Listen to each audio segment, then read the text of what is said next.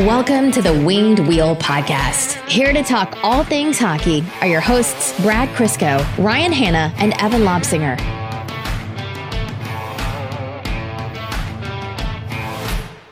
Asses were shook, games were won, hype is up. Yeah, that, wa- that was bad. You weren't kidding. That wasn't even like funny bad. That was just bad bad. Yeah. To, you, clo- to, you clo- didn't even tell me. You just told me I was opening. I was okay. to close out 2019, that's our last open. Yeah, Oh, wow. This is our last episode of 2019. it is. Um, From a hockey standpoint, this year has sucked. from a podcast standpoint, this year's been great. Amazing. From a hockey bad. Podcast good. Yeah. If we had any kind of foresight, we would have asked you guys to tell us your favorite moments of the show. We would have done like a year end recap. No, we wouldn't have. But, you know, rudely bought houses and had kids. And Evan, what do you do? With what? Your life. I don't know. Go on trips, I guess. Evan went snowboarding, and so uh, obviously we had a busier fall than we imagined. But here we are in our still slowly being decorated YouTube uh, YouTube studio, videos podcast studio, Podloft. None of you guys have come up with great suggestions. I liked suggestions. Octopad. uh, it sounds like a menstrual product. The con the content content crib. The content crib. The content I don't know. not What's putting a out a C word for an elevated room? We're gonna work on it. Maybe that's a 2020 goal. Welcome to the Winged Wheel Podcast. I'm Ryan Hanna. I'm Brad Crisco. And I am Evan. I don't know why my voice sounds awful today. Oh, you sound I normal. got like 12 hours of sleep. you should. First of all, God, I laugh so I don't cry. I hope you die. Truly, I wish ill upon you. Uh, secondly, after last episode, uh, which was a while ago now because we were uh, away for the holiday break, and it was right after the whole Muzzin incident, and so everyone that was uh, anywhere remotely close to Leafs fandom hated us. Uh, it was the episode with Evan and I, and we probably received like five or six different messages praising Evan like telling us how much they loved hearing from Evan and how great he was and how True. they're like someone said um not that I like when uh Brad or Ryan are gone but it means that Evan speaks up more and it's always such a treat. I wish he was always uh that engaged. And I went I'll pass that along. We'll see what we can do in 2020.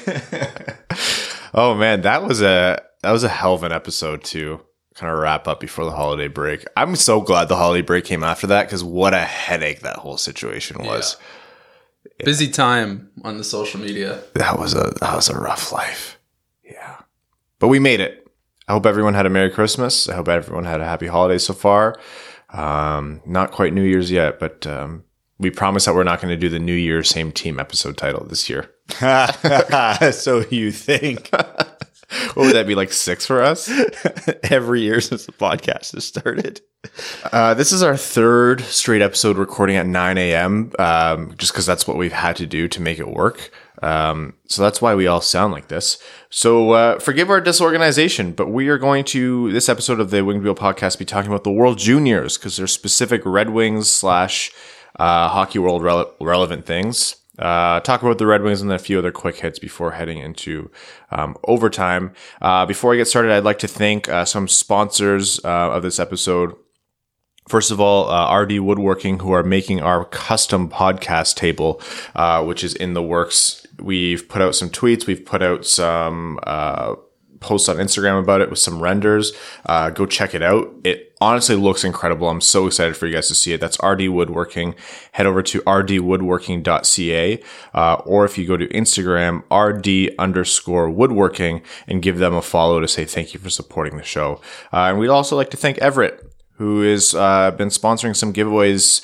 Um, basically, just wants to make sure that Red Wings fans are having a good time. And uh, we've been working with him, and it's been really, really great working with Everett. So at Born to Dan Hard on Twitter or Instagram. Uh, there's currently an Instagram giveaway going on for this Saturday, January 18th game against the Florida Panthers. Uh, for one ticket to that game, Lower Bowl, the seat is uh, visible on TV, so you can bring a sign. Uh, a dub dub flag, if you will. Um, this is an Instagram giveaway, so all the participation happens on Instagram. Super easy to enter, uh, unlimited entries. Uh, patrons are automatically entered, so go check that out. So thank you to our two uh, sponsors there. All right, World Juniors. Do we need anything else in our lives after seeing Mo Seider happily sing "Shake That Ass" while walking onto the ice? That was the happiest I was in 2019. and I had a son. you saved that joke for a while, and that was a good deliver. That was a, a good use of that one joke. It, was a- it had to be good. It was a literal one time use. So Mo Seider uh, obviously loves Detroit, loves Eminem, and uh, fun fact: he was actually singing that song after seeing the Dylan Larkin hockey butt commercial. Yes. Yeah, some people were like, delete this when I posted that yesterday. uh, that was the purest thing we've ever seen. And that's pretty much the highlight of the whole tournament. Nothing else happened. Yep. Uh, you don't have to worry about it. So that's the World Juniors. Well, after the after pumping himself up by singing "Shake That Ass" for me, he proceeded to go out as captain of the Germans, uh, record three assists, and win a hockey game for Germany in the World Juniors. It's a big moment for them. Four assists in two games from Osider. He's uh, oh, yeah. Raise your hand if out of all Red Wings participating in the World Juniors, you'd have Mo Seider leading in points at this point. And uh, what's he averaging? Like 26 minutes of time on ice per game? Yes. Nobody uh, uh, else on Germany, I think, registered north of 20 last game. Look, I'm not going to sit here and say the World Juniors are even a, a good or like a great or even good uh, tool to evaluate prospects because it's such a small window, right? It's a couple weeks or a week and a half even. And uh, they're playing against other juniors. They're not playing against men. Uh, The competition, it's good competition, but it's such a flash in the pan. But oh man, if you're a Red Wings fan like us, uh, who weren't thrilled about the Seider pick or were confused about it to start, what a great little bit of validation this has been because he looks amazing. He looks so much better than Bowen Byram right now. Bowen Byram does not look good, and this pick is being validated very quickly. It is so. I mean, they're different ages, right? No, same age. No, they're the same age. They were they're only two picks apart. he They're looks. basically the same player, except Byram's not as good. Exactly. Ooh, we're slowly sliding into our next provocative take here. Oh no no no no! I just they're Avs fans. We're supposed to piss them off. Yeah, exactly. Just this like is how this works. just like Habs fans with Kotkaniemi. And also, I'm going to disagree with you that uh, this is a very small sample size, but it should absolutely be overanalyzed. And this is why the Red Wings did not give Larkin the C. They're just waiting on side. Uh, well, he was the first Red Wing to be named captain this year, so there you go. there is that. No, he looks absolutely incredible in every facet of the game. Um, his defensive play obviously looks very improved playing against, you know, juniors instead of professional men in the AHL. Uh, so it's nice to see that once the, the competition is a little bit more fair or at his level, I should say, he, uh, his defensive play gets stepped up. He's logging 26 minutes a game. Like, what else do you need to say like this is this guy's our number one defenseman? Well, he's been. It's only two games in, but there's been a lot of games between all the teams. It's you can pretty comfortably say he's been the best defenseman in the tournament so far. Yeah. Now there's a lot of hockey to be played in the tournament. For That sure. change very, very fast. But I, I'd be the only thing that's driving me nuts about the the retrospective on the draft and where we picked him is that one of the other players who's having a shining World Juniors right now is Trevor Zegras. Oh yeah, yeah, yeah. so yeah, it, it hasn't made me. he played like 10 minutes and had five points in, I think, Yeah. US's first game. Yeah. So it's like, okay, j- come on. Can you just let us have this? look, I'm f- I'm past the point. Like at no point actually were we ever mad at Seider. Like we're not those kind of stupid fans who are just get belligerent and get mad at players. Um, but Zegras was. I- Like it was, he was one of our top picks. Like I think we were muttering, "Please be Zegras, please be Zegras" before the draft. the The silver lining here is, it is what it is. Seider hasn't been bad. like it's been a super satisfying pick, uh, and it's kind of validating to know that Zegras is turning out well so far. Because that means we're doing some things right. Well, think about it like this right handed, smooth skating, powerful defensemen don't grow on trees. We No. could find another Seider in the draft or through free agency or however. You mean Zegras? Yeah, whoever. Who did I say? You said Seider. Yeah, you know what I meant. it's uh, Sip that coffee. I'm uh, halfway through that coffee, so things will come together eventually. He put Bailey's in that. I'm not kidding. Oh, he went yeah. into my fridge and found, found the big bottle of Bailey's in there. He's like, "Oh, sweet, you have Bailey's." I was like, "It's 9 a.m." I can't wean myself off yet. It's still the holidays. I'm afraid the collective hangover. Shakes on Thursday next week when I go back to work. Um, we can find a Zegras eventually at some point. Like the his player type is f- more common than a than a Seider. So, I you know, was I happy that we picked Seider at six? I would certainly say I wasn't. I th- basically turned the draft off as I was listening dockside. Um, but I'm very happy he has proved me wrong no, yeah, up to this point. yeah. He's been he's been excellent. Um, his transition game has been amazing. I I just always love watching him skate. He is so strong for a kid his age. Oh my god. Yesterday he just, Well, he's a monster. he He's huge. chopped somebody two hands right across the hips and they went flying. I've never seen a human go that far. Um, he's an excellent passer, and because it's juniors, they don't have their gap control or their positioning quite set out, and it's just this crazy all offense tournament. So they're not really they don't really care about suppressing shots or anything. So they just give him all the space in the world, and he makes them pay. Like the way he delivers passes, the way he skates and, and moves the puck in transition. It's been a real treat to watch him against other top tier talents so far. Yeah. And, you know, it's the juniors. He's playing against other juniors. So this isn't a, a declaration that he's the best pick avail like he, he's the best prospect out there right now. But I mean, uh, it's another measuring stick. it's another measuring stick. And one of the biggest things about Seider was he's he'd already been playing against men in Germany, and he's already such a big frame that he was more NHL ready than other guys, and he is proving it right now. I want to see this kid in the Red Wings uniform this year. for less than nine games. You don't want to burn his ELC? Not yet. I think it's a different animal with defensemen than it is forwards, just because M- Mo's not going to be a big point producer, so I don't think we're going to have to worry about that second contract being like ten million dollars, like we might with you know superstars if we draft a Lafreniere or a Byfield or whoever. Um, with defensemen, it takes them so long in the NHL to really know what they are. You probably want as big of a sample as you can get to make an accurate assessment of what type of contract you should be handing out. Because as good as Mo Seider is, and as much as I firmly believe Mo Seider should play 82 games for the Red Wings next year, that 82 games next year probably won't give us a very good gauge as to what Mo Seider is going to be 5, 10, 15 years from now. So No, but who is probably the most trustworthy assessment of talent that the Red Wings have had in the past 15 years? Steve Yzerman and um, Pat Verbeek. They did an excellent job with the contracts out in Tampa Bay.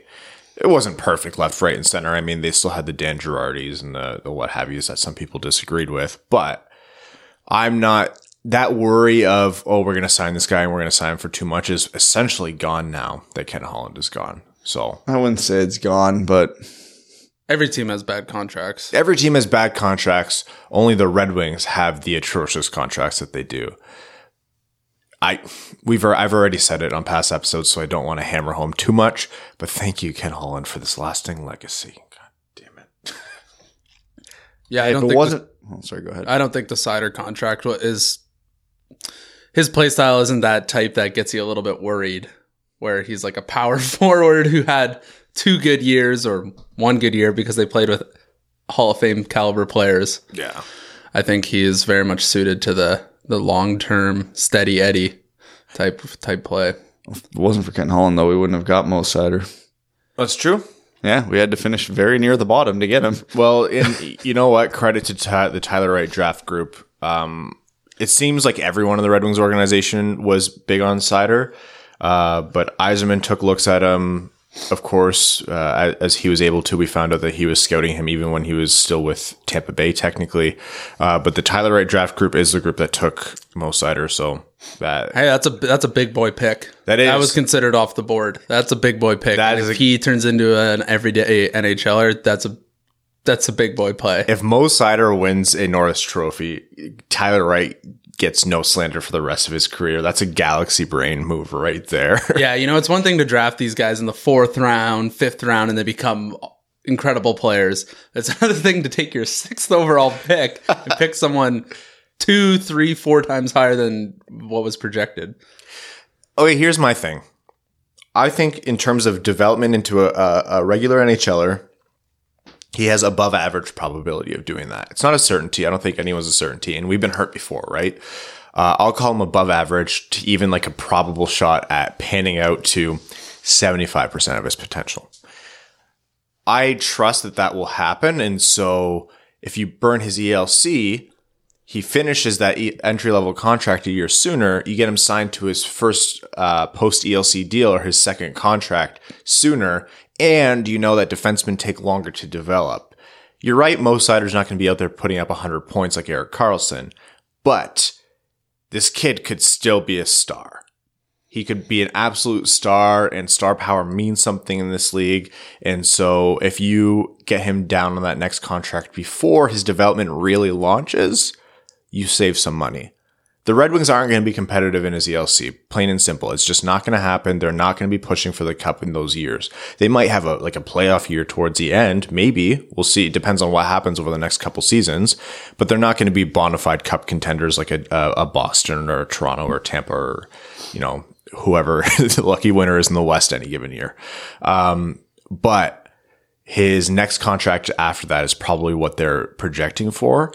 And if you can start that sooner and have that be cheaper, that is X amount of dollars more room to work with that cap. I certainly don't think we'll live and die by the dollar amount we give Seider. No, the cap space for thank goodness isn't an issue right now. Um, and you know what? Z- or Yzerman's been doing that thing where he sends Zadina down every waking moment he has the chance just to get that cap accrual. So just in case something funky happens at the trade deadline.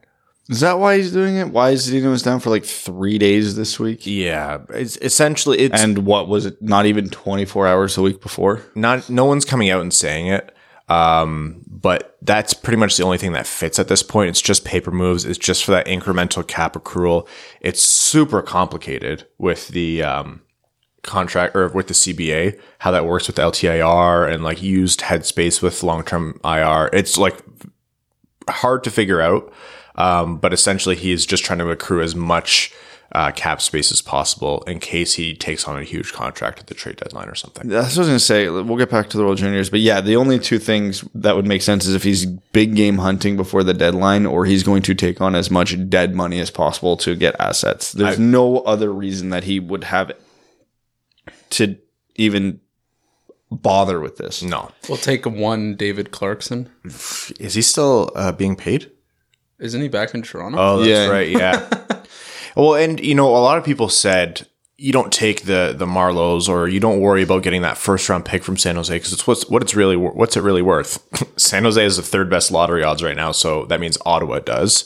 Um, How how the turntables? Toronto's technically in a second divisional seed right now, but the teams behind them in the Atlantic have enough game in, games in hand to pass them, which would put Toronto out of a playoff spot. They don't own their first round pick. By the way, when we were doing that tankathon a couple episodes ago, uh, online wasn't showing that the Toronto's Pick, pick was, lottery protected. yeah. Uh, thank you to everyone who pointed that out. So yeah, you, you go and you take these gambles. You take on a Marleau for a year. You take on whoever. Honestly, if I was Yzerman, I would have got Marleau and not bought him out. Forget buying him out. Just pay him out for the year. And Yeah. He wants to not report, let him terminate the contract. He Yeah. couldn't be any.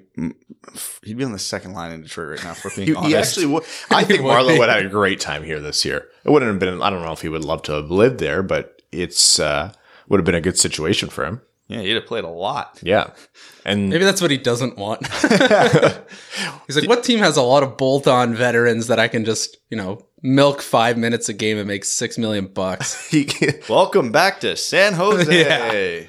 he comes back. He goes, "Oh, at least we're going to be playing playoff hockey. We're how far down? Oh boy, Should just sign in Detroit. yeah, legitimately. Detroit's what nine points clear of second last right now. Yeah, The nice thing, we are so far down in this tank right now that I actually don't care if the Red Wings win or lose a game anymore. I can cheer for a win because I know it doesn't matter. nine points clear with two games in hand. Air quotations. Like New Jersey has two games in hand on them, so that could be thirteen points clear. this is We're gonna get bad. relegated. Maybe we, might. the Germans might take our place. The winner of the World Juniors, that country now represents the last place spot in the NHL. Okay, before we get into the lowly Red Wings, Could Alabama beat the Red Wings? yes, My column. yes, um, a lot more happened in the World Juniors Yeah. than Mo Seider. Canada, Lafreniere. Oh, no, bad, bad, bad. I felt legitimately sick watching that. My butt cheeks have Yeah. never been so tight.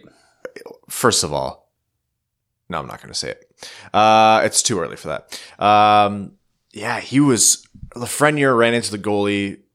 We'll, we'll talk about the details of the play in a second, but he was screaming and writhing in pain. Gotta love when they're like, oh, like the injury happened, and then they do the slow mo. They're like, you can tell right here, and it's like a, his leg is like perpendicular to the other bone, and it's just like, oh, oh, Yeah. oh, god. it's the Ralph Wiggum. You can pinpoint when his heart breaks. Yeah, no, he was in he was in some distress, and that was not.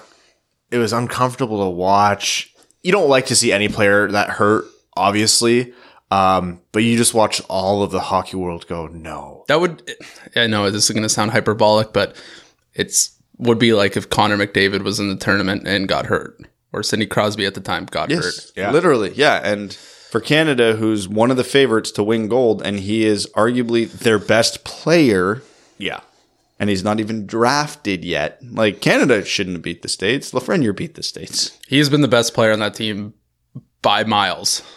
he he beat the states on his own.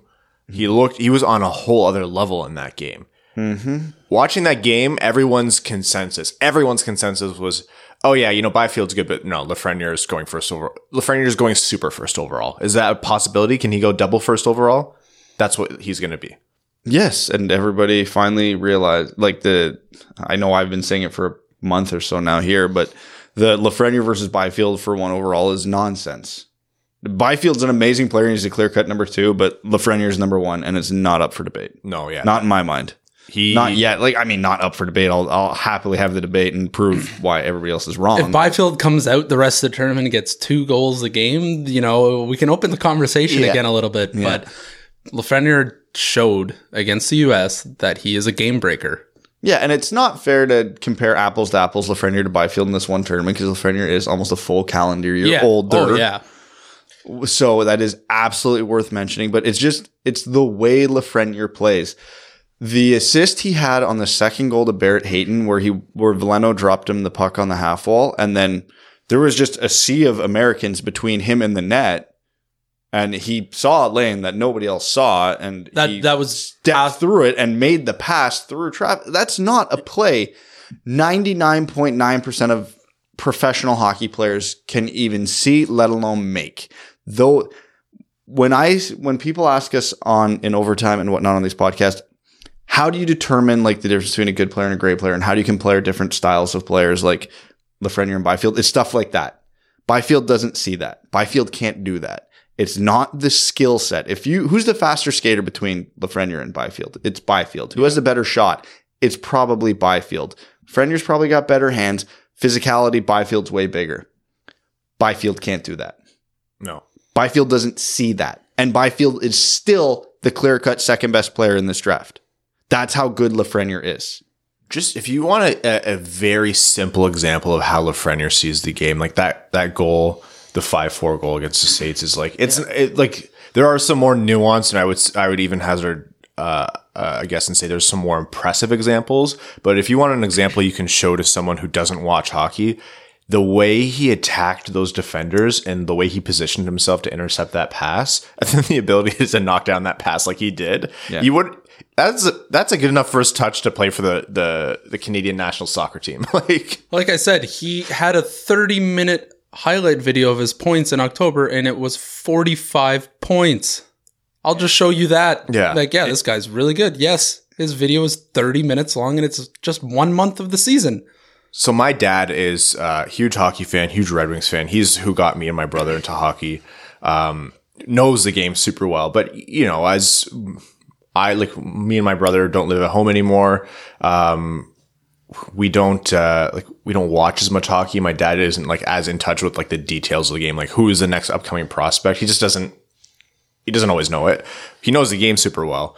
And I was telling him, uh, we were watching the first, the, the Canada US game, and I was like, oh, this, uh, there's like the number one and number two overall pick both play for Canada. And then within like five minutes, my dad goes, is that him? Is that the number one? And just Lafreniere. I was like, yep. He goes, oh yeah, you can tell. Yeah. like within his first couple shifts, my dad was like, oh yeah, that's him. That's him. That's the guy. Yeah, and um, the latest update on Lafreniere as of this morning on Twitter was that he's not practicing today with Canada. Um, he was at practice and he was not in a walking boot and not on crutches. So he's walking. So it's probably not too serious. And he has had kind of a nagging ankle injury all year anyway. So he might have just aggravated that. I don't know. I'm not a doctor. I only play one on TV. But it's probably looking like best case given what happened. Um, I legitimately thought this might have altered his career. That was my worry.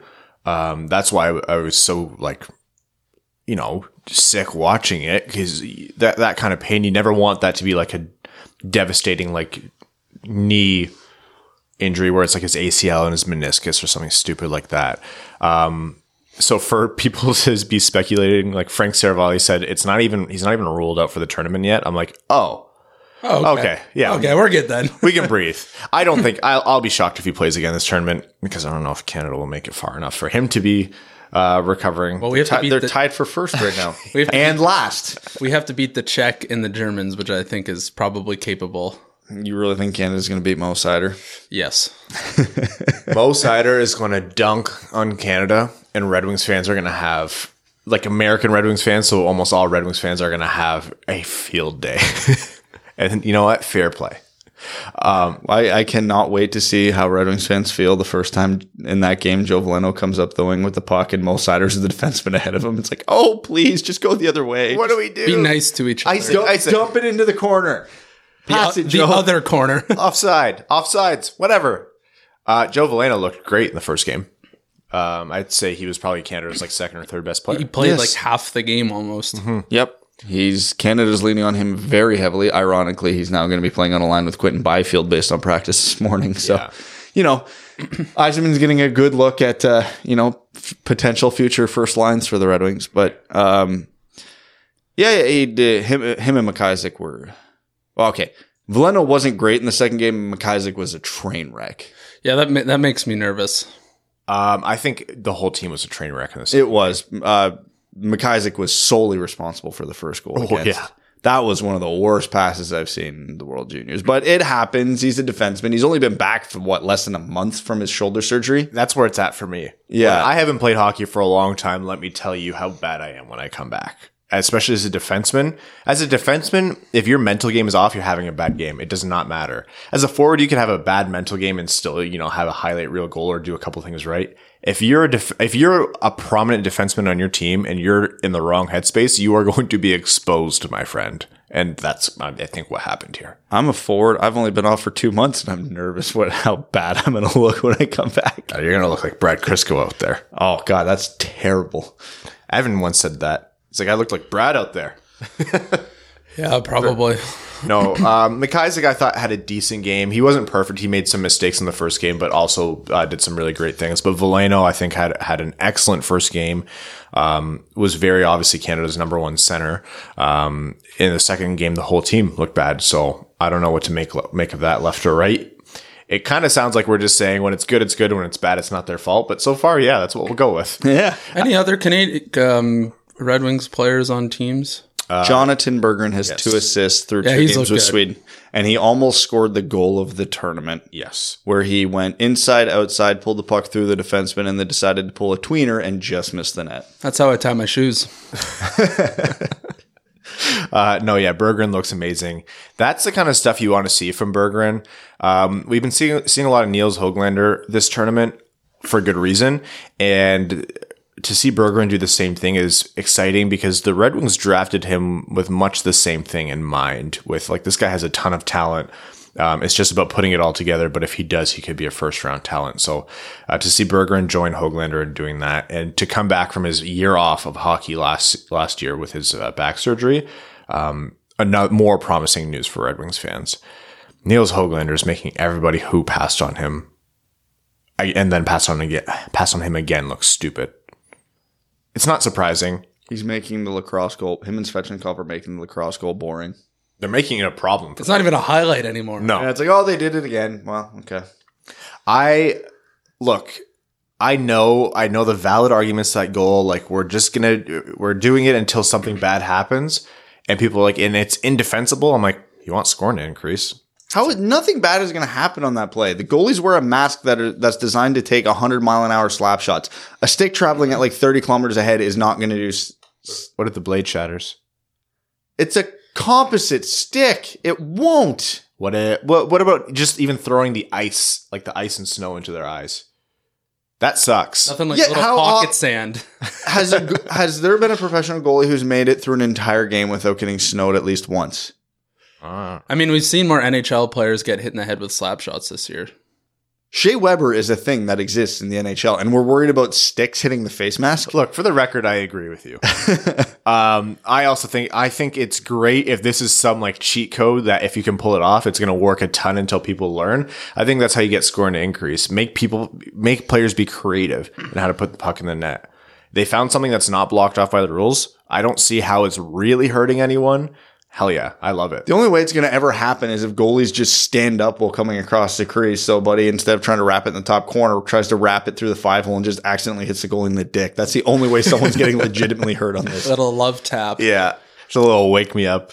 Um, Hoglander's version of it is the most impressive. That one in this tournament is the best one. Yeah, it's freaky. I'll, No. I'll fight anybody. Hoglander's version, last one where he pulled with his club team in Sweden, Yeah, was yeah, the yeah. best one. That was because the- he banked it off the back of the net around the defenseman, picked it up as the defenseman was reaching for it, dragged it around him in one motion through to the top corner.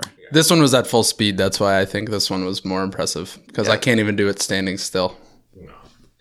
Uh, Matthews tried it against Detroit that game, but the puck skipped on him. Thank God I would not have been able to deal with that highlight. Veleno tried it yesterday. Did he actually? Yeah, he didn't get it up, but he tried. We've all been there. happens We've all been there. Um, yeah, other Red Wings in the tournament. Uh, That's it. We Former Red or future Red Wing Tim Stutzel looks really good. them. yeah, for when we pick fourth overall. God, I'd be okay with that. I'd be very okay with Stoitzel. Stutzel, Stoitzel. Have we got I clarification know. on that? There, I've heard both. It's not.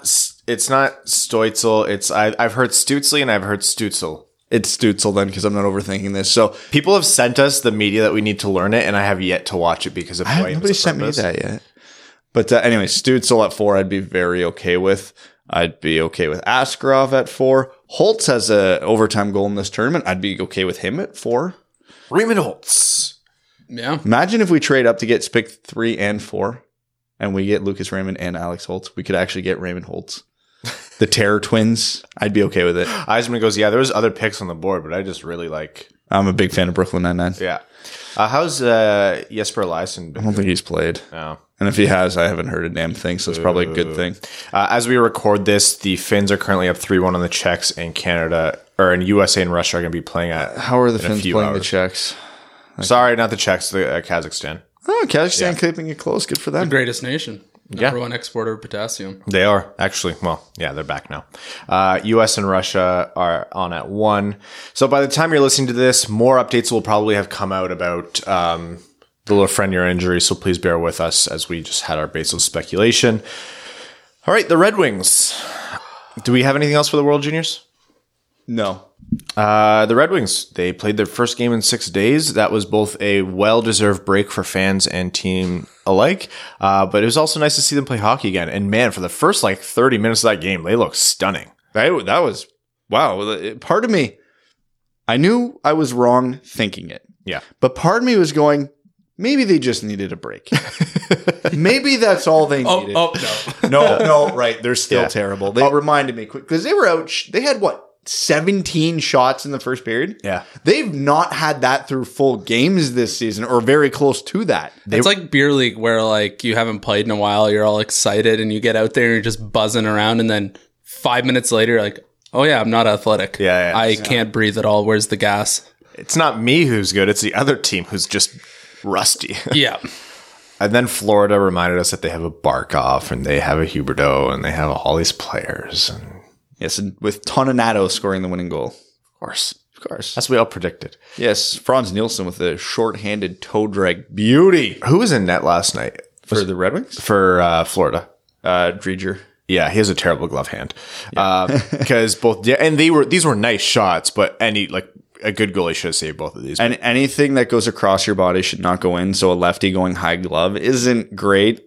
Yeah, Darren Helm and um, Technically, Larkins also went there, but that one was a little more excusable. yeah, Darren Helm and Franz Nielsen both had amazing snipes from essentially the same spot in the ice, I believe. Well, uh, Close enough. Nielsen cut in a little bit, but yeah, we'll talk about Helm's goal first. Uh, Helm scored on a breakaway, so he continues to shatter our minds a couple times this year. Um, The real play on that goal, though. oh, that silky pass from Zadina, just That- that deft touch, just a little, a little chef's kiss. You like when when you saw Helm going to my first reaction when Zadina got that puck was just give it to him. He can burn the defenseman wide. Like, why are you waiting? And then I remembered why they're NHL players and I suck. He was just waiting for him to get the step on him because he's like, I'm gonna, I, I know I'm gonna saucer it over the defender's stick. That's not gonna be a problem. And it was just, it landed like he airdropped that. And he remembered it's Darren Helm. He's not beating anybody one on one with the puck. No. So we have to give him the free lane. Uh, and Helm, to his credit, finished another point for Zadina. Franz Nielsen. Up to nine points in 14 games now.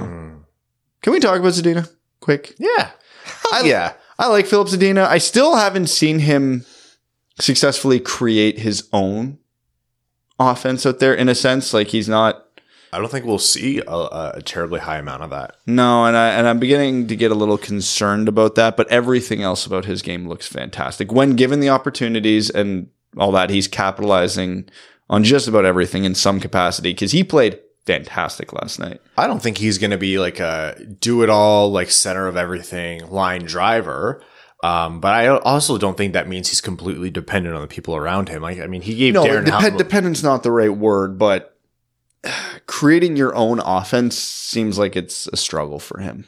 but it's a, it's a, str- isn't that inherently a struggle for most players? Like, don't most players? Well, it's hard. That's why it's the NHL, right? R- yeah, but like, But- if the team has more than two or three pure line drivers, then that's a great hockey team. Yeah, no, you're right. But And it's especially harder. It's harder to do that from the wing. I mean, it's hardest to do that if you're a defenseman. It's also hard to do it on this team. Yes. yeah, the optimistic, the very optimistic view of this is Zadina is still capitalizing when playing on lines with guys like Darren Helm. Imagine if we get a Lafreniere or Veleno pans out, or they put him with Larkin for any irregularity. the possibilities. Yeah. This guy's learning to ride his bike through mud right now. yeah. It's like the Stonecutters. He has the the rock of shame or whatever, and he has he's dragging that right now. Yeah. Oh man, Simpsons memes have been off the charts lately. Ever since Disney Plus. Is it on Disney Plus? Oh yeah. Wouldn't know. Uh, you haven't given me the password to watch The that's Mandalorian yet. Oh man, Mandalorian first season just ended, so you can watch now. Perfect. I can binge it. Yeah, it's good. Uh, no, I'm, I'm not going to say he'll turn into a line driver, Brad. I, I think we might still have more untapped. We definitely still have untapped potential. The guy's 20 years old. Uh, he's 20, right? Yes.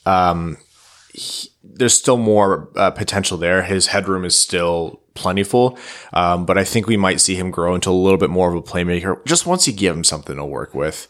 Um, it's been such a limited look. I think he's been great. I think this has been such a great stint, such a great year for him. Um, it's exactly what we would want. We would have wanted to see. He just looks more comfortable. Like the plays he's making, he does not make last year because he was gripping a stick too tight. He was overthinking things. He made Darren Helm a breakaway goal scorer. He deserves a medal just for that. It really couldn't go much better given all of the circumstances surrounding this team. Considering he's getting 12 to 14 minutes a night. Yes. I'm happy. Which maybe actually would be is good for him. Yeah, and you know what? Like this guy's not going to come out and do what Sidney Crosby did and score 100 points in his rookie season. And some the people are hell s- not? some. Well, you know what? You say that, but half the Twitter mentions about Zadina are, well, he's not doing, he's not a 50 goal scorer, so let's move him now. He only has half a point pace as a 20 year old. He's over that. 9 and 14. I don't care the one. I think you- I think people just really forget how hard it is to find a superstar in the NHL. People just love to complain. truly. And I can say that because I'm one of those people. Yeah, of course. Master complainers over here. Yeah. All my Twitter feed is. If you guys want a, a draft pick to really super be down on that, you know, you have a right to be this skeptical about, move that to Rasmussen, man. Like, don't get me wrong, that guy's still only 20 years old. Um, yeah, he's the same age as Dina. But, you know, that's a guy who's actually not doing as much as we would have hoped that he'd be doing by this age. Again, don't go and trash the kid. It's not a personal attack and don't go calling him a bust already, but that's one that's actually projecting and looking de- like not looking like the perfect pick at, at that spot. If if this is a game of horse, we've written the B. Mm-hmm. He's gotten a B, Yeah. and not the grade, just the B. Where the U is starting. Do you get it, Brad? Yes, I get okay, it. Good. You looked at me like there was more, and I was like, "There's not." You know, it. do you End know how many sentence. people are going to be tweeting at you asking you to explain? I won't answer them anyway. Yeah. Yeah, uh, like Zadina's been good. That's that. That's my whole point. Uh, rest of the game, you know, the Red Wings scored two goals in 38 seconds, which was amazing. Uh, they took a lead, and then um, they remember they were the Red Wings, and there was a collapse, and they lost 5-3, 4-3? Uh, five four. They got an empty. They scored with the net Yeah. empty. Uh, Robby Fabbri with a great save. Um, yeah, yeah, that was actually really there excellent. we've solved the goaltending problems. I think Hronek had another point too. Uh, yeah, Hronek was Yeah, in he- on the Nielsen goal, I believe. No, Who was in net the last Glenn night? Denning goal. Glenn- he yeah. rattled it off the Who was post. net then, last night? um, for Red Howard. Wings. Howard. Yeah. Oh, Howard gave up the traditional five. as is tradition. Yeah. Filip Hronek's outscoring Andreas Athanasiou for whatever that's worth. What's that? Filip Hronek's outscoring Andreas Athanasiou forever for whatever that's worth. He's a half point per game player over his career. Yeah, he's 20 and 37 this season. That's insane for how bad this team is. Considering our offense can't create offense, it's nice to see our defense. Hronek's going to be our Creating all star selection, right? Yes, Yeah, given that there's no forwards on this team It who can sh- make it. it should be Mantha, despite the injuries, but we're in the Atlantic Division where it might be the most forward heavy division in the NHL. So he's not getting a forward spot in the All The Red Wings are not getting a forward spot in the All Star game. They're definitely not getting a goalie spot. So it should be Hronek. It, it might, it probably should be Hronek anyway, honestly. Mantha and Bertuzzi would give them. I wouldn't even give it to Bertuzzi. It's it's Mantha. It's Mantha or Hronek. Those are the only two like legitimate candidates in my mind. You could stock the entire Eastern Conference All Star team with just Maple Leafs forwards. like Pretty much. it is such a And stacked division. Yeah. Uh, no, so I, I And think Tampa it'll have to be Hronek then. in Florida. and Florida and Eichel and Buffalo. Yeah. Comrie, uh, Eric Eric Comrie. in Winnipeg uh, was placed on waivers. Uh, the Red Wings both technically have first dibs, and, and rights to him back. yes. So it doesn't matter. He's theirs if they want him back. So again, this is something we're recording before it comes out. Like this is literally two hours before waivers get processed.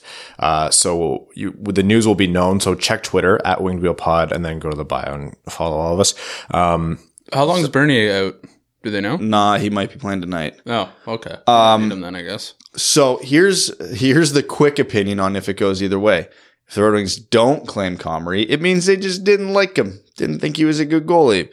If they were, if they do, this is just a galaxy brain move by Yzerman. Because if no other team puts in a claim for Comrie, then they can send him down to Grand Rapids. yes, uh, he does not have to go through waivers if no other team puts in a claim. So again, this was part of all the cost assessment. You know, uh, you, I'm not going to sit here and say Yzerman predicted he'd be back on waivers. I'm not even going to say Yzerman's going to take him back. One would presume that Yzerman would want him back. He he did, probably didn't want to lose him to waivers, um, especially just to put him down in Grand Rapids. If he gets him back and someone else puts him in a uh, claim in for him and he has to technically clear waivers again, he'll probably just put him on waivers again. Probably. that poor guy, his air miles. Yeah, this is this seems like a d bag move by Winnipeg to claim him just to send him down again. Like seriously, was Brossoit hurt and I just missed it? they've they've had their injury troubles, but they're also like they're at that roster cap, and they have that. What's that problem? What do you call it? When you have a good team, um, and you have a lot of good players that you don't want to give up. I don't even know what that is. It's been a long time since I've had to use that word. Man, when I started watching the World Juniors, I was like, oh wow, Look at those fourth lines. like we, I feel like we can win this. those are some teams' best prospects that they have. God. Uh, yeah, so we'll see what comes of that. We'll chat more about the results if there are any on uh, next episode. Uh, the All Star game. Ovechkin has already told everyone that he's planning on sitting out. 34 years old, wants to take his maintenance, uh, you know, break because All Star Weekend is like what a week break or something like that. Turns out to be just under. Um, who knows? I'm surprised more players don't do this. Well- then they're like, "We'll suspend you a game." He's like, "So I get a longer break, which is why I'm not going." They're like, "Yes." He's like, "Okay." Yeah, more rest. Thank you. Yeah. Um, we'll perpetually hate this rule because of the year where they suspended Pavel Datsyuk and Nicklas Lidstrom a game, and not Crosby that year, even though he did the same thing. no, he was hurt. He So were the- Lidstrom and Datsyuk. He had a mystery injury. Oh man, it made me so mad. Um, he, here's my thing. I understand the league wanting to make make them It's big take bucks. part in ad- yeah, it's a you, bucks thing. You have to advertise the game. The issue is make the All Star game a better venue or a better uh, uh, medium to advertise the game, or don't suspend them. Where is the All Star game this year? This is how much people care about the All Star game. I haven't watched one since John Scott was in it.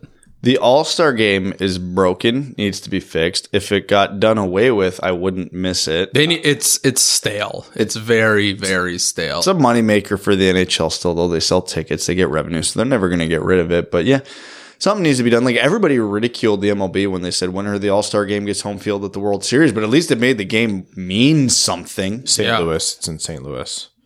Let's have oh, you mean the team that just won the cup? We need to advertise in that city. That ah. hockey good. Yeah, why put it in like a brand new arena and a team that's struggling to fill the building right now? You know, weird. Why- Well, develop the land around it. Christ, it's all empty lots still. Drives me nuts. Perfect. You know, if it's a thing about, mar- I hate, I hate the NHL's. Oh, well, you need to market the game, then do it outside of North America. How? Take a week off. What do you think? There's some sort of like premier event where the entire Yeah. world pays attention. That Yeah, they do you can- think we could do you take think two such a weeks thing off? Exists?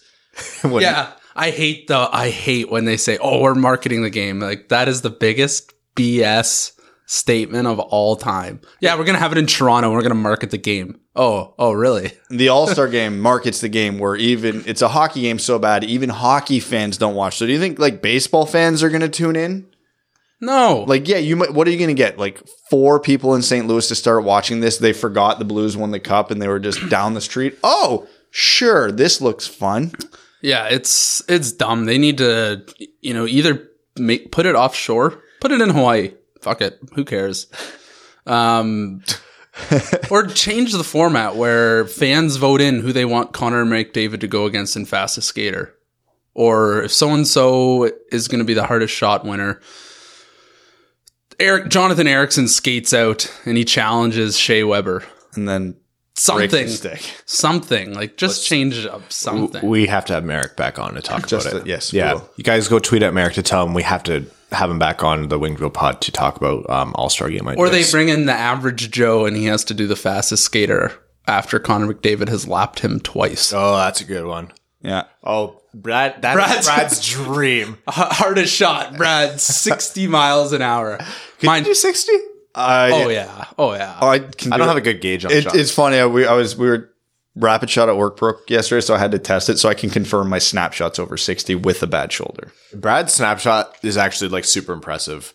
Uh, first time I got on the ice with Brad, he just casually stepped over the blue line and just snapped one bar down. I looked at him and was like, you know, I was never actually expecting you to be good. with how much you talked about it, I thought for sure you sucked. Yeah, no, I do suck. It. Wait till you got to see me in gameplay, buddy. I'm just lost out there. But um, so yeah, The All-Star I- game No, is my, boring. my dream is to get lapped by Connor McDavid. This is all I want in my life. I have to finish this coffee. It's going to be a problem. That's the only change the All Star game I can think of off the top of my head. Bro, just so- get the just get your average Joes out there. I volunteer if the NHL has nobody who wants to get embarrassed on national TV. I pledge his tribute. If it has to be a, I'll a do- celebrity like group, like let's say one bench is the NHL All Stars, the other one is celebrities, and the celebrities are like, oh, we'll send out Kevin Hart as our fastest skater. It's stupid, but people who are Kevin Hart fans will watch, and it's entertaining. I nobody cares. Watch Get Jon Hamm to coach as Don Draper from Mad Men. There you go, done. He can be the celebrity coach this year. I don't care. Just do something that's interesting. as, as funny, like as sarcastic as it is, it's not wrong though, because if you're someone who's never watched hockey and for some reason you're tuning into the skills competition, so from this whole marketing standpoint, it doesn't look impressive when Connor McDavid beats a guy by a second. They're like, it's a second. Who cares? He wasn't going that. And like all you hockey fans are freaking about how Connor McDavid's the fastest kid alive. He barely won because they don't understand that that little of a difference in that amount of space is insane. But if you put Connor McDavid out there against Kevin Hart and he beats him by 27 minutes, then people might get it. Yeah, because Connor McDavid's skating around the ice by himself in like a vacuum, basically. So you don't really get an, an idea of how fast he actually is unless you watch hockey, which most people don't. Put him out there against an actual speed skater for reference. Like, yeah. Oh, that's a good one. Like do it. Like, Yeah. I couldn't name a single famous speed skater, but take pick the guy who won the gold at the Olympics. Charles Hamelin was his name. Charles Hamelin. There we go. Yeah. Put him out there against Connor McDavid, and if that race is even close, people are gonna be like, "Oh my god, this guy in all his hockey gear is keeping up with the dude whose literal job it is to skate He fast." looks like s- sexy Flanders in his ski outfit. yes. Uh, I don't know. Something. Please just do something. Last quick hit: uh, Barrett Hayton after getting drubbed six nothing by Russia in the same game that uh, Lafreniere went down in, uh, while they had the Russian national anthem on, he intentionally left his helmet on to uh, a lot of people's displeasure. Um, he was obviously heated about the loss. Barrett Hayton is uh, Canada's captain and uh, Arizona Coyotes draft pick. He went fourth overall in the Zadina draft. So, for context, there. Fifth overall. He's the reason we have Zadina. Fifth, yeah. Brady Tkachuk went fourth overall. That's right. Um, he came out and issued an apology uh, afterwards. Fine. You know, he's a kid. He got heated. He made a stupid mistake. He apologized. I don't think we need to, you know, blow this up anymore. Um, a lot of people are saying, well, if this wasn't a Canadian, he'd be taking a lot more heat. Yeah, probably, but I don't think, you know, he's a he's a kid. He made a stupid mistake. This is just like, um, What's his name through the metal? yeah, the Swedish guy. Lias Andersson. Yeah. Who's also demanded to trade, by the way. Yeah, yeah, we talked about that. Come on, bro. Oh God! You think- you- Just catch up, man. You think I listened? Oh, we don't think that. no, you know what? Uh, the first episode, the the other episode where you were sick, like Evan and I were just completely uh, not expecting you to be there, or like we're we weren't expecting you to not be there, so we were both caught off guard, and we had to like push through that episode. I feel True. The Muzzin episode, man, Purple Heart effort. jeez, yeah, we don't need you. yeah, I was so angry that one was one I had to miss because I was ready to just piss off every Leaf fan that listens to us. I was ready. Evan had Evan was like the most reasonable voice in the And I hockey was world. right. Yeah. Why are you booing me? I'm right. I was right. I w- it was funny too because when you and Steve were texting in our group chat that night too, like I was literally getting the messages as I was holding Mika's hair back over the toilet, going, "Yeah, this is not ideal." Why is everyone in your house constantly vomiting? because I have two kids and it's Christmas. She'll be well prepared for. They've college. been around nothing but people and junk food for two oh, weeks. Oh, she's ready for college then. And with that, we're going to head over to overtime, which on this episode of the Winged Wheel podcast is brought to you by Motor City Garages. They're a family owned and operated business service me- servicing Metro Detroit. They do everything from garage flooring, cabinets, overhead racks, wall storage, playing Shake That Ass for Me from Mo Seider, and everything to do with your car. Enough of the messy garages everyone is sick of walking through. It's time to turn it into something useful. Whether you like to work on your car or if you like an organized space, we have you covered. 3D designs and a lifetime warranty, Motor City Garages park in style. We're going to start with Patreon where our patrons get their comments read out. We missed you guys with our holiday break, so welcome back. We are going to start with da, da, da, Khan says, Hey guys, I was wondering if there's any chance of Franzen making a return. No. God, no. He is, uh, if he, if Franzen's concussion and brain injuries are so bad that if he takes another hit, he may die. He's, he's done. What was the question? Sorry. He was wondering if Franzen would ever return. No. Uh, was watching some old videos of the Red Wings and man, brought a lot of good memories back. Also, what if Detroit swapped Lias Andersson and Michael Rasmussen slash Evgeny Svechnikov? Sure, I don't care. These are all we're talking about third, fourth line players here as Ryan goes limp. Oh no. um, also, how long is this rebuild going to be for? This is actually hard sometimes. Thanks, mm. guys, and let's go Red Wings. Longer than we care to admit. We're uh, not even over the hump. No. Uh, we might just be on the This, incline. this might be the apex now with how bad this season's. To be fair, This might be rock bottom, but it's not a sharp curve up and down. well, okay. So if this is the if if you look at it as a as symmetrical, how long have we been in this? If this is the apex, we got that much longer on the way out. yeah. Granted, it's not perfectly linear. Different things can happen. oh yeah, Um, and if you're if those things TM are going to happen, Yzerman's the guy to do it. Uh, still don't have a goalie. if the Red Wings are in the playoffs, not next season, but the season after, I would still be surprised. Yes. I don't like saying that out loud because people get super disengaged when I say it. Um, Peter Ploshansky says, Hey boys, do you guys know much about Cole Perfetti? Never really hear about him. His stats are extremely close to Byfield and he's ranked as the number two center behind him. I know he's recently cut from Team Canada. If we draft at four, would you be all right with Perfetti at four? Uh, would I be all right with it? Yeah, he's a good player. Not my pick there personally, but um, Perfetti's got a, one advantage on Byfield in that he plays on a better team, so he gets a little more help. Uh, Perfetti's one of those guys. This is going to be the Cole Caufield debate all over again. Although I don't think Perfetti's as dynamic as Caufield, but hey, undersized guys named Cole who score goals. Is Marco Rossi also a good comparison for that? Mm, Completely different style of player, but yeah, No, but small guy who's small guy who's there. Rossi has the disadvantage of being a year older. He's a late birthday. Oh, is he? Yeah. Yeah, know that.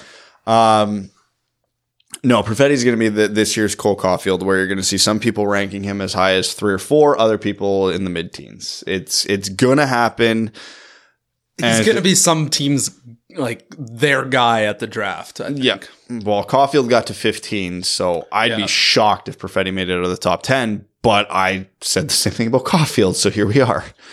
John Evans says, Hello, gentlemen. Greetings from Ohio. Congratulations on your loss last night. Uh, watching the game right now and wondering, has Greg Krupa ever been on the podcast? Seems like a very cool guy that loves engaging with fans. Could be fun. Uh, we love Greg. He's a, a friend of us, but I think some, he told us for contractual reasons with his employer, he can't show up on the show. Uh, the moment that that's not the case, we're obviously going to have Greg on. We love him. Uh, outside of hockey, anyone, Evan, have thoughts on Jedi Fallen Order? I was skeptical at first, but I've not been disappointed. I have not played it, and I've heard up good and bad. I have a friend who really is into that style of game, and he really liked it. But I've uh, heard other people, since it's EA, it's the very easy picking to just shit on it. Um, I haven't played it. I have not had the time, but my friend who has has loved it. I also liked Battlefront 2, and I think it's been getting better. It's that has drastically improved, and I actually looked at picking that up. But once again, I don't like to support the big publishers. Mm. Um, which is why you play League. Is, is, is why I play World of Warcraft. Yeah. yeah, I don't like supporting the big companies. Um, I've heard it's good. I don't know. Um, Arjun Shanker says Nielsen just scored his first of the season shorthanded. So basically, what the furk? Edit. Panthers answered immediately. LMAO. Even when good things happen, it's never fun for long. the life of a Red Wings fan. Courtesy of Arjun. Dylan Krill says, Hey guys, I haven't heard much about Veleno and his progress this year, so I'm really excited for his role with Team Canada in the World Juniors. I've noticed he's very defensive and plays a lot on the PK. Also, he's been great at faceoffs. What do you guys think his potential is? Who? Two, three, Veleno. C. Yeah. Yeah. If you guys want like ceiling, ceiling, ceiling, like everything goes well, this guy's a good 2C. Like that's He's like a, he seems kind of like a workhorse centerman. well, that's the thing. They saw his defensive potential, but he wasn't exactly displaying him. And in a year, they made him fill out that part of his game, and he's done it super well, Darren Helm with more offensive touch. which is a fantastic player. Liz B says, Would you guys rather attend a concert where the people performing are doing 90 songs, but it's done by a group of yodelers who are very bad at yodeling, and the concert is five hours long, and you have to stay sober, no using earplugs, or and no leaving early? I'm just gonna say no. I don't even care I was what the I was one up for that until it said bad yodelers. Or see the Wings play in Chicago. Detroit loses 15 2, only gets 15 shots all in the first period. And the concert, and like the concert, no drinking, no earplugs for the terrible goal song, and you have to remain sober. I'll take hockey. I'll take the yodelers. I'm, I'll take hockey because I'm a, I can laugh at my own pain. I think that's the only way to get through life, but it's close. I can't take Hawks fans Uh, because they didn't exist 15 years ago. man, Nick told us the way to pronounce his name last episode. I already forgot. Nick Toy. Toyes, Toyes, Toyas. Sorry, I think it was you who told me, and I'm so Nick sorry. Toyota Corolla. I have to start keeping a list. Uh, good day, gents. I've been pondering this recently. Florida has Bob locked down long term, and Knight is going to be ready sooner than later. How do you think this plays out? Could Knight even bide his time at BU and then test free agency in the college free agency window? No, he's property of.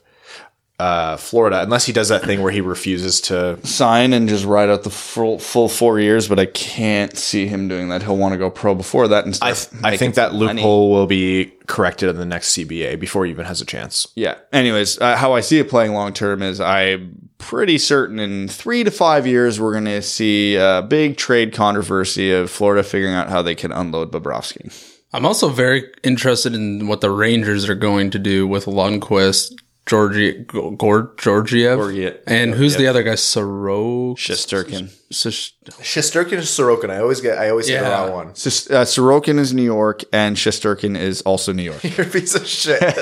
this is why I don't know what's happening. this is why. This is like. This is why Evan and I bully you. Sorokin. And that's that's more of an uh, a now issue because isn't Lundqvist's contract up very soon? next after next season, I think. Yeah. They have to make a very soon decision on what to do, and we should be standing there licking our lips. Yeah, I would be looking hard at Georgiev, or I don't think the Rangers are going to give up Shesterkin. Uh, Sorokin is New York with orange. God. Okay, Which Sh- one's that? Joseph Fournier says, "Do do do do do do do do do do do existence is paint." Boop friggity do.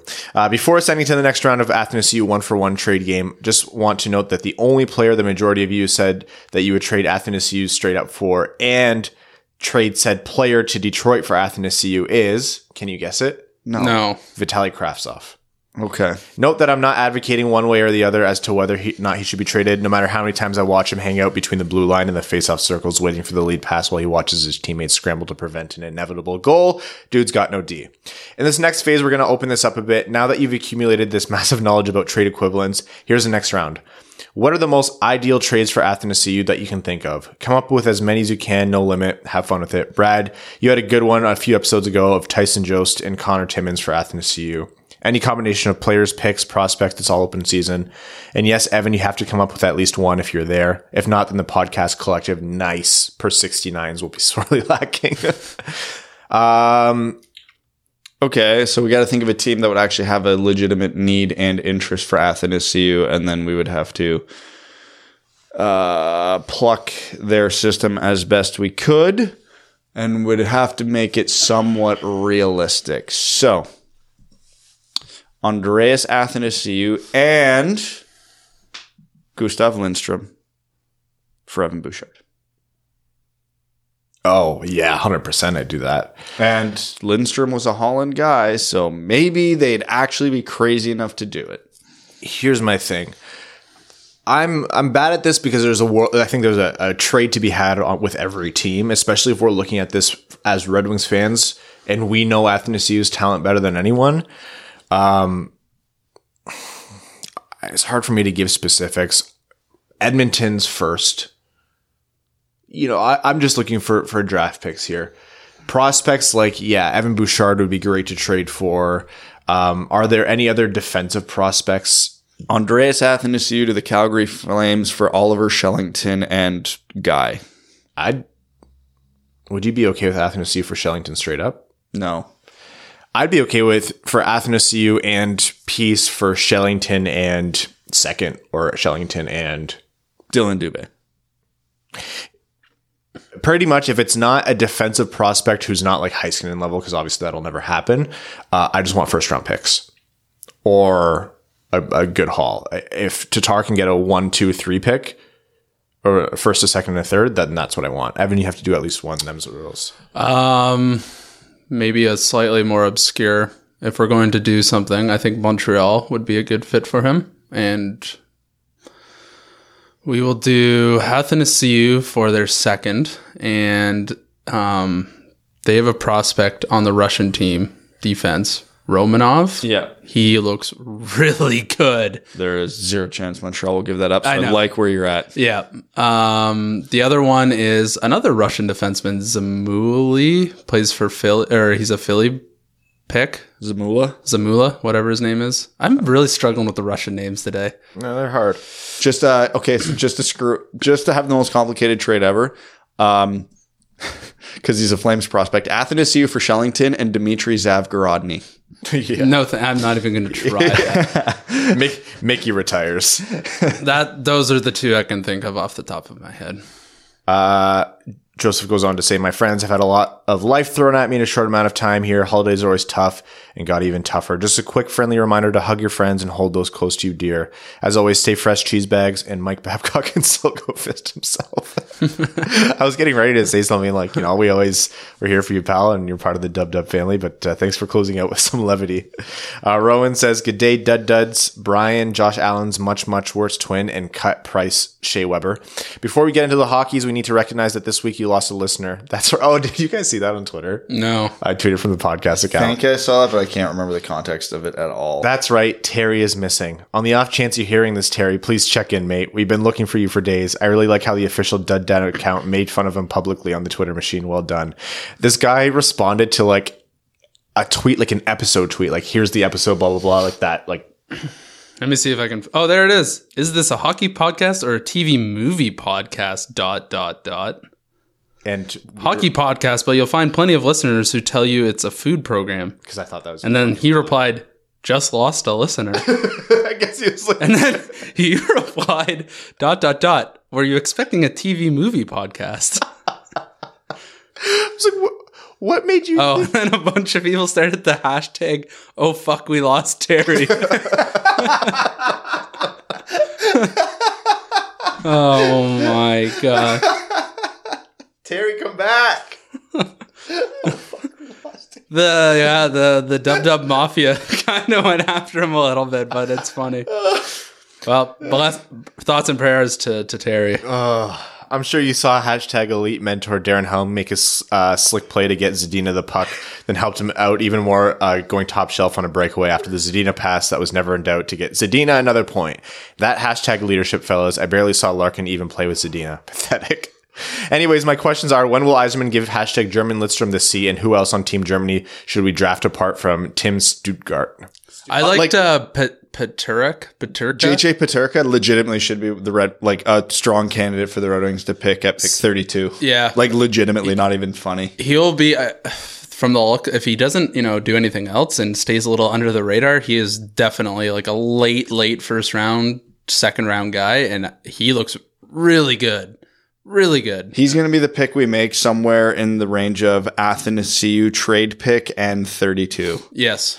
Uh, Lukas Reichel, also a second round candidate with one of the who's Washington's second rounder do we hold there? Uh, yeah, let me look that up. Like, there's not a cra- there's not a very unrealistic scenario where with the Red Wings' first three picks they draft three Germans. Yeah. Can you imagine? Oh man, We could like Stützle at four, yeah, San Jose. Peterka at 32, and then Reichel with whatever And then second we round re- we hold. we reunite the Svechnikov brothers and and get Dominik Bokk. Oh, we'd have to give up for that. Washington second. Just a Svechnikov. That's all they want. It's all about a marketing ploy. Washington second. San Jose's third. Okay, so with Washington second, which great is looking like it's going to be pick freaking 62 right now. Uh, jersey time. No, I don't know where to get an official Ger- Ger- Team Germany jersey. Sorry. They are sweet. Yeah, but people could always email the German national team website store. Which one do you prefer, the black or the white? I think I like the whites. Uh, the whites. I love them both. I think the whites are just so sharp. I like black jerseys. I love black jerseys. If you're gonna get a black Team jersey, Canada's black jersey. Oh, they're hot. that does things. Uh, he closes out by saying, "Bleib frisch Casaboodle." Yeah, that is. Uh, that's what you think it is. Stay fresh, cheese bags. I don't think any. I, I don't think it. Of. What do you think of? Stay fresh boot. cheese bags. Oh. Because he said it at the end of the post. Chris Smith says, I saw something interesting in the Canada versus US game and I was wondering what your thoughts were. The final minute plus of the game when the US pulled a goalie, Veleno was out with Lafreniere and Del- uh, Dellandrea. I don't think I've ever looked closely at his defensive game, but do you think he was out there because he's a future Selke winner or because of his age experience, seeing how he is one of, I believe, that just two forwards that have played above junior hockey? Um, both. both. Uh, his defensive game has been a focus of his, and so a he it has gotten substantially better. Um, and B, yes, he has played in the AHL, so he would he would be more effective in that scenario. Um, you can put someone who's played in the AHL but doesn't play defense at all in that scenario, and they would still suck. But know that I, it's a little bit of column A and column B there. I'm sure you guys will talk about, a lot about our prospects playing well in the tournament, so I'll ask a left field question. Does anyone else think Steve Ott could be a good potential head coach? I don't know if he's on any radars, but I'll I can't. Am I? I'm not allowed to answer this question, am I? Whatever I say is purely biased. Yeah, you just want those tickets. Yeah. Um, he owes me. Uh, for those of you who don't remember the Steve Ott Evans story, because that's a couple of years ago now, we'll, we'll tell that on a future episode. Um, he's an assistant coach right now for St. Louis, for those of you who don't know. Um, I don't know if he's any, on any radars, but I'll state my case for liking the idea of him. He's he loves the winged wheel. He seems to be well liked in the Blues organization since he was not axed with uh, Mike Yeo, and he's learning uh, from a pretty good coach right now. Maybe I just like the guy, but I don't think I'd be too upset if we took a flyer on him, especially because we seem pretty far off from competing. Um, yeah, you know what? That is pretty left field, but it's a it's a cool consideration. I would be the oh my only hesitation uh, is that he just started as an assistant coach last year, was it, or the year prior? Yeah, it's not very long. and you would want a little bit more coaching experience than that. But that being said, it's not like it couldn't be successful. So if he interviews and you know Yzerman likes him, then if he makes that selection, then There's think- certainly other coaches with pedigree that I would prefer over him. But there, I would definitely prefer him over at least one coach currently employed in the NHL. With that, Garrett TV says, Hockey Amigos, I'm back with a few extra holiday days to get some more solid leads on why Jim Montgomery was canned. Before he goes, Jim Montgomery says, see you next year on December 31st. Oh, that is bad. Yeah. Why, why did Jim Montgomery get fired? Uh, Jim Montgomery got fired because he double dipped the shrimp at Christmas. Who doesn't eat shrimp in one bite? Jim Montgomery. That's disgusting. That's bad. Jim Montgomery personally attacks teenagers on Twitter when they put, wear their helmet during the Russian national anthem. Jim Montgomery uh, selects odd job even when he promised not to. Oh, odd job rockets. Oh, you're sick. Jim Montgomery got fired because he thought this was a TV and movie podcast. Oh fuck, we lost Terry. Oh, fuck, we lost Jim. uh, Garrett TV says number one thought Diet Dr Pepper tastes nothing like regular to- Dr Pepper. Number two chose to keep his helmet on during the Russian national anthem. Hey, look. oh, I said that. that Oh, me. look. That was yeah, me. that's you. Um, number three put all his cash bills in his wallet out of order and facing different directions. Oh. Number four, ordered his Tim Hortons coffee with five creams and six sugars. oh, I got one. Jim Montgomery got fired because he ordered something other than a donut or a fucking coffee in the Tim Hortons drive-through. Jim Montgomery got fired because he took a full shopping cart to the self-serve checkout. Uh, There's a special place in hell that's a people like material that. act of unprofessionalism if I've ever heard. and he it was all vegetables. So he's just swiping codes all day. Uh, still too early to tell, so I'll keep digging. Sticks on the ice, boys. Looking forward to another big year from the Dub Dub. Let's go Red Wings. Uh, we have time for a couple of How questions. did we make such a serious thing such a you know what? If you're not going to give us, if nobody's going to leak it, then we're going to have fun with it. If you want us to stop, tell us the truth. Uh, Darren Fox on Reddit says, "Do you think Datsyuk or Zetterberg will make the Hall of Fame?" Uh, it seems that not many people outside of Detroit remember how good they were. People look at trophies and All Star Game appearances and will put them in the same group as Jamie Benn and Corey Perry. No, that that's a, for sure. Uh, Zetterberg's a likely.